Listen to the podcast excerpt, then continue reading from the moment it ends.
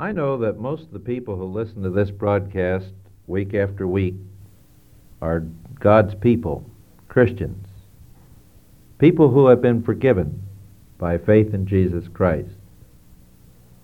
But I also know that not only do Christians need to hear this, but there could be others who have become interested in listening to this broadcast and who need to hear the gospel.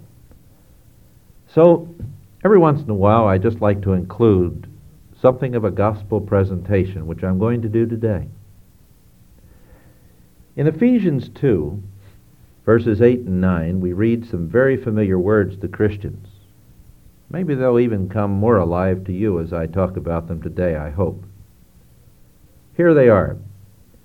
For by grace you have been saved through faith, that not of yourselves, it is the gift of God, not of works, lest any man should boast. Now, I wonder if you know what the word grace means in the Bible. It has about four meanings in the New Testament, but there are two very prominent ones.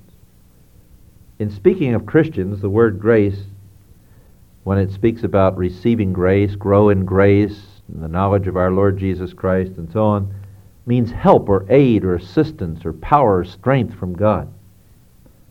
But that's not the use that we have here. This is speaking about what happened to people who are now Christians, but what they got that made them Christians. It says, For by grace you have been saved. Grace is that love and mercy of God that's shed upon people when they deserve just the opposite. Grace is the free gift of God saying to people, even though you deserve hell and punishment for your sins, though you were born in, uh, uh, dead in trespasses and sins, as this chapter says at the very opening, nevertheless, even though you were against me, God says, I have determined to do something for you.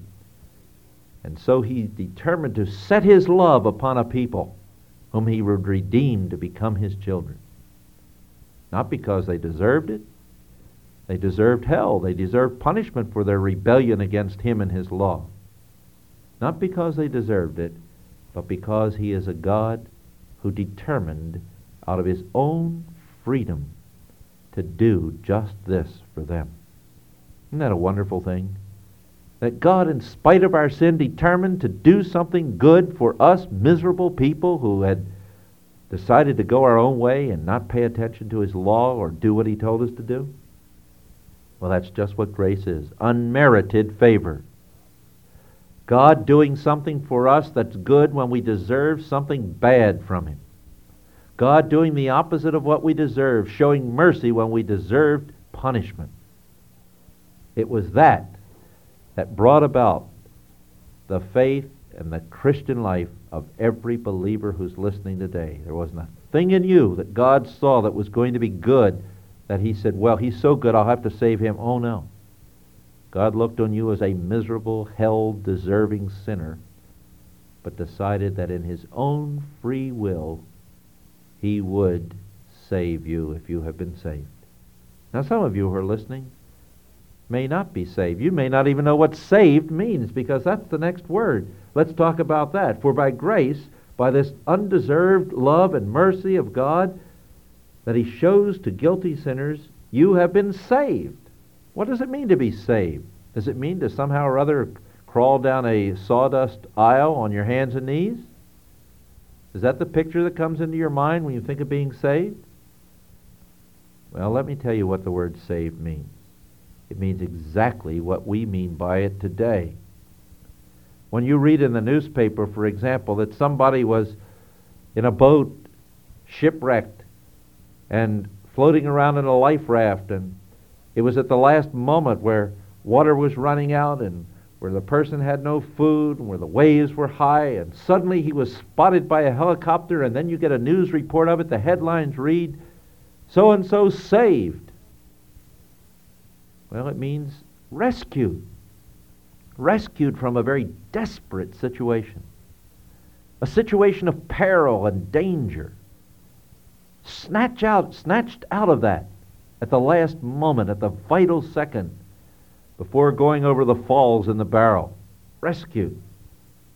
That's the picture. Whenever you read saved in the Bible, it means that.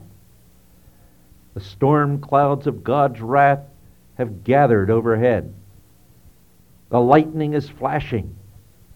The storm is about ready to burst upon the heads of guilty sinners when suddenly God sends His Son to snatch men out from underneath that terrible peril of hell which is going to be poured down in fury and wrath. That's what saved means to be saved from hell, to be saved from the punishment of our sins that we deserve forever and ever in hell. But how are we saved? God, not because we deserve it, but because we don't deserve it out of grace, determines to save us. And he does so how? Through faith, this verse says. Through faith. In other words, you can't do anything to save yourself. Faith means God has to do it all for you, and that he has to do it in Jesus Christ, his Son. And that's exactly what he did. He sent Jesus to die on the cross, taking the punishment and the wrath of God that I deserve for my sins.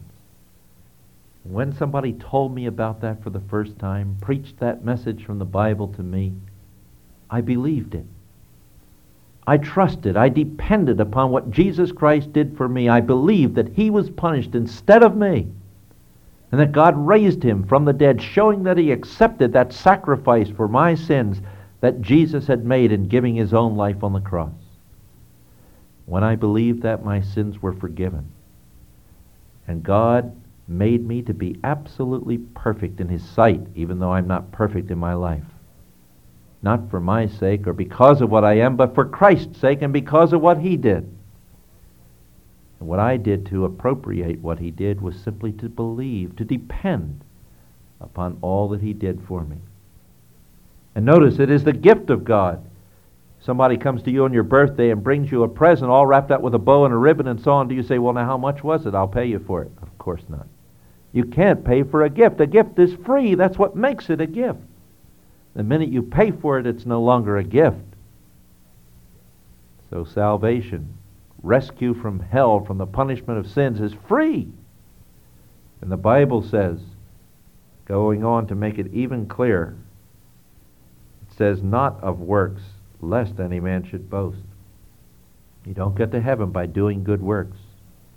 You don't get to heaven by trying to keep the law yourself or by trying to do certain ceremonies or by trying to do good things for people. Oh no, there's no way to get to heaven that way. The only way to get to heaven is by believing that Jesus Christ died on the cross in your place for your sins.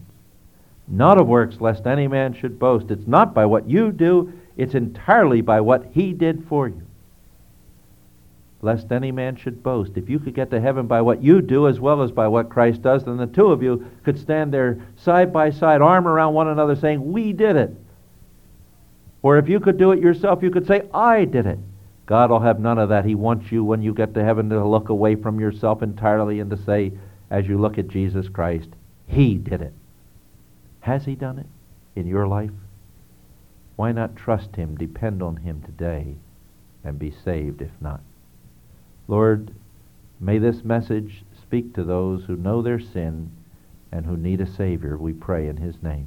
Amen.